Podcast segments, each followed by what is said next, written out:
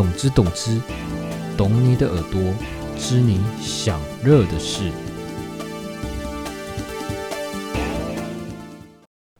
动词动词，大家好，这是懂听 TS 物理的 AT。好，今天的第特别篇就是回答粉丝问题的第三集，关于懂听的契机，还有一些搞笑的回答。OK。前面两集呢，几乎都在讲我自己个人的事情，还有就是人生的概念。大家有兴趣可以往前看。好，这边呢。跟大家隆重介绍，懂听 TSV 到底是什么东西，和懂之懂之有什么关联？懂之懂之呢，就是你现在在听的这个 Podcast，它是懂听 TS 二五一所延伸出来的一个节目。那懂听 TS 五一呢，其实就是致力于就是大家提升大家的听觉品味，还有就是分析分享一些音乐相关的一些知识，还有就是我自己喜欢的歌单，就是自己推广一些比较独特品味的音乐这样子。OK，大家很对于就是说懂听这个东西其实蛮好奇的，就是说它背后的 background 或者是一些呃一些内容到底是怎么样子的。其实呢，我自己认为啦，其实就跟大家的很多，你现在在 IG 上搜寻，就是说一些音乐相关的一些分享的一些 IG，其实超多，根本数不完。那我觉得。大部分的话，目前我看起来都没有说做到非常个人来讲做到非常大，除一些比较集团性的，比如说呃，可能比如说像接生或者什么，这些是有系统性的公司的规划的话，基本上都是可能有一千粉丝的话就很好了这样子。那我自己呢，就是我是想要把这东西除了规模化之外。我也希望用自己喜欢的东西去创造出让大家觉得无法取代的一些价值。所以，为什么回到一开始，为什么我会想要开始做懂听呢？就是就接触一些，譬如说比较偏独立音乐，或者是一些音乐，呃，一些音乐内容的契机。其实呢，我一直从大学开始，一直都有在听一些 maybe 比较冷门，或是比较比较主，诶，就是都一直有在听音乐这样子。那真正开始想要在音乐或是在这方面发展的话，是从二零一九年开始。你其实也才去年，去年啦，就是从三月，去年三月一号利友王的专辑台北场开始的时候呢，我听到就是那算是我第一次真的就是跑现场去听独立乐团这样子，就是比较偏独立的这样的一个演唱会。那时候就觉得说，哇！现场的那种气氛，或者是在于演场上面的张力，都让我在跟之前就是比较偏主流的上面音乐上面，其实有非常大不同感受。它更有独特性，或自己跟粉丝互动的一些特性，而且又不用太拘泥，就是说他不会的一昧讨讨好粉丝。我觉得这东西其实就是很 real 的一个人设设定。所以呢，我从那时候开始就是。从我比较擅长的就是写乐评，还有做一些简单一些设计。从这方面开始呢，想说去做一些不同的东西。所以一开始我先从写乐评开始，然后自从到二零一九年十一月中的时候，才开始想说来做个 IG 好了。因为我觉得写那么多东西好像都没有什么人在看，其实也蛮可惜的。这样，所以就从那时候开始，十一月开始做 IG，然后到现在也快半年了吧，就是。希望可以赶快突破我自己心中的 KPI，就是一万，在 IG 上有一万的订阅追踪数这样子。OK，然后先哎，突然来插一下好了，想跟大家聊聊，就说这东西希望未来想要发展的样子或是面貌。其实呢，现在我已经有打算出一些周边。第一个就是贴纸。那因为贴纸呢，我最近真的太忙了，不管是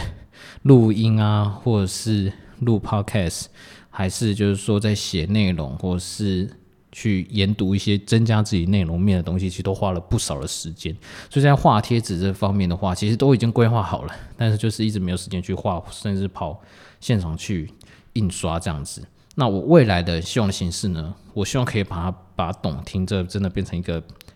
品牌，甚至甚至好不好？甚至可以变成一个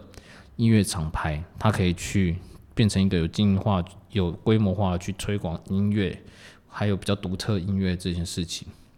为什么会讲讲独特的音乐呢？因为我觉得我自己抱持很大的一个观念，就是主流和独立其实并没有太大的差别，只是在于商业或是在某方面重视上面的不同，所以会造成大家喜好上面的一个先见的一个先入为主的观念。如果大家想要了解详细的话，可以在我 podcast 的。第一季的第三集，主流和音乐到底有什么差别？这一集可以去了解更多我的想法，这样子。那总而言之，anyway，我觉得这个东西主流和对音乐其实是没有差别的，所以我专注在独独特的一个音乐，它是有特色性什么的，我都会想要把它去做推广什么的。那我目前预想啊，希望可以把它有些周边出来之后，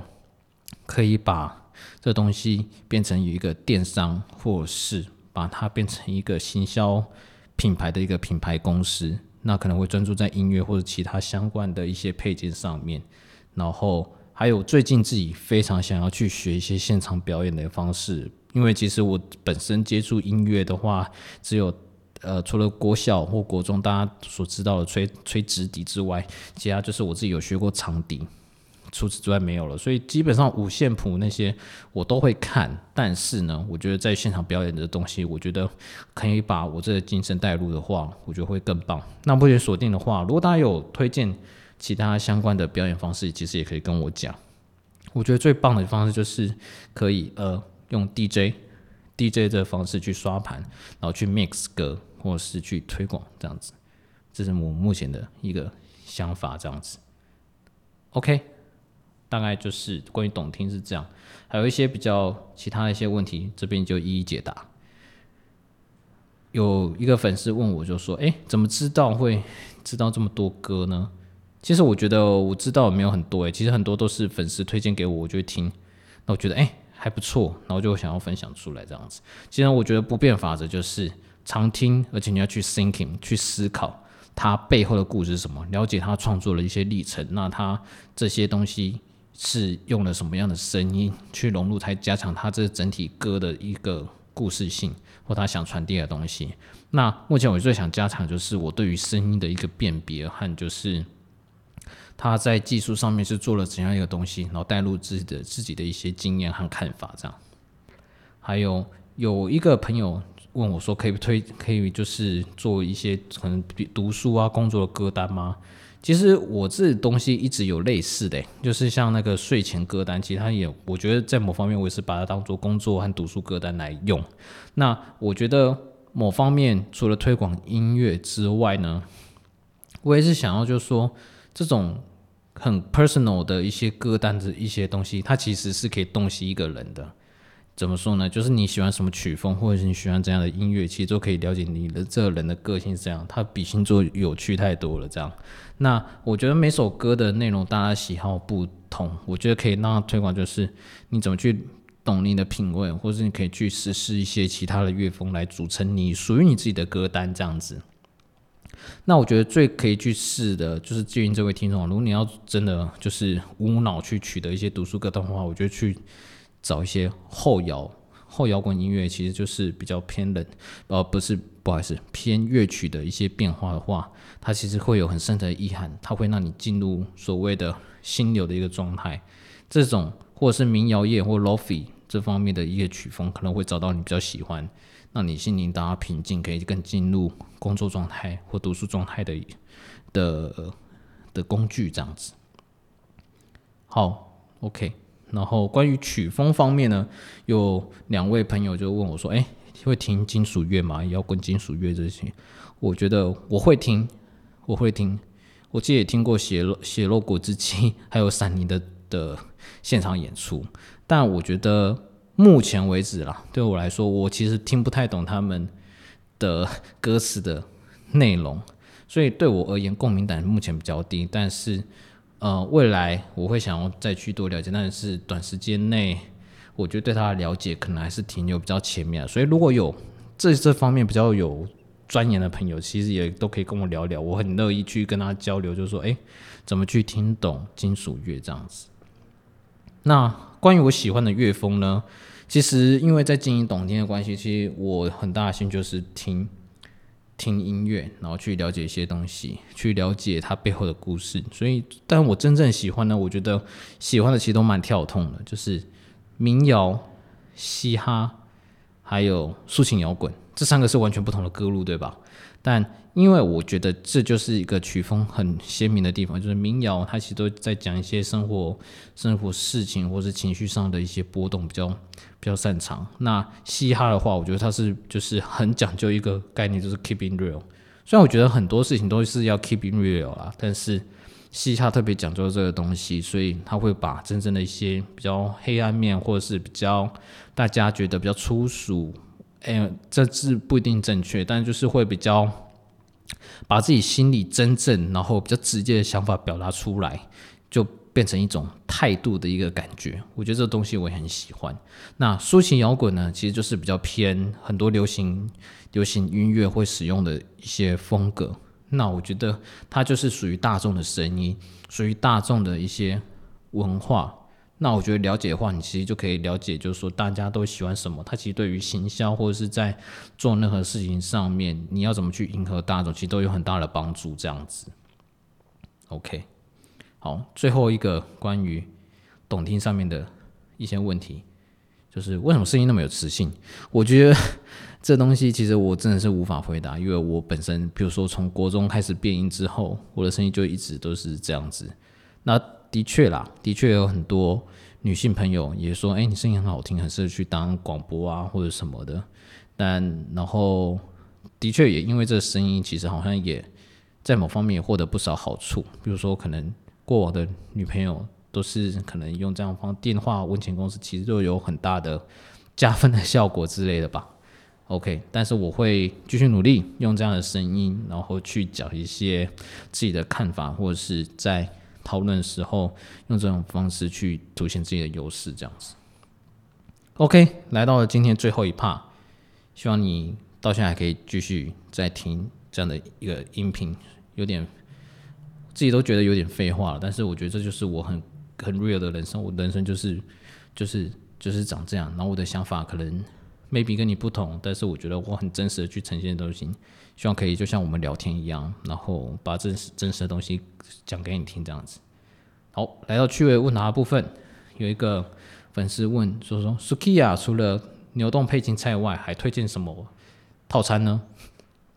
这个故事他会这样问是有渊源。这个粉丝其实会蛮常来密我跟我聊天的哦，就是他其实是在 Sukiya 打工的一个大学生，然后就是。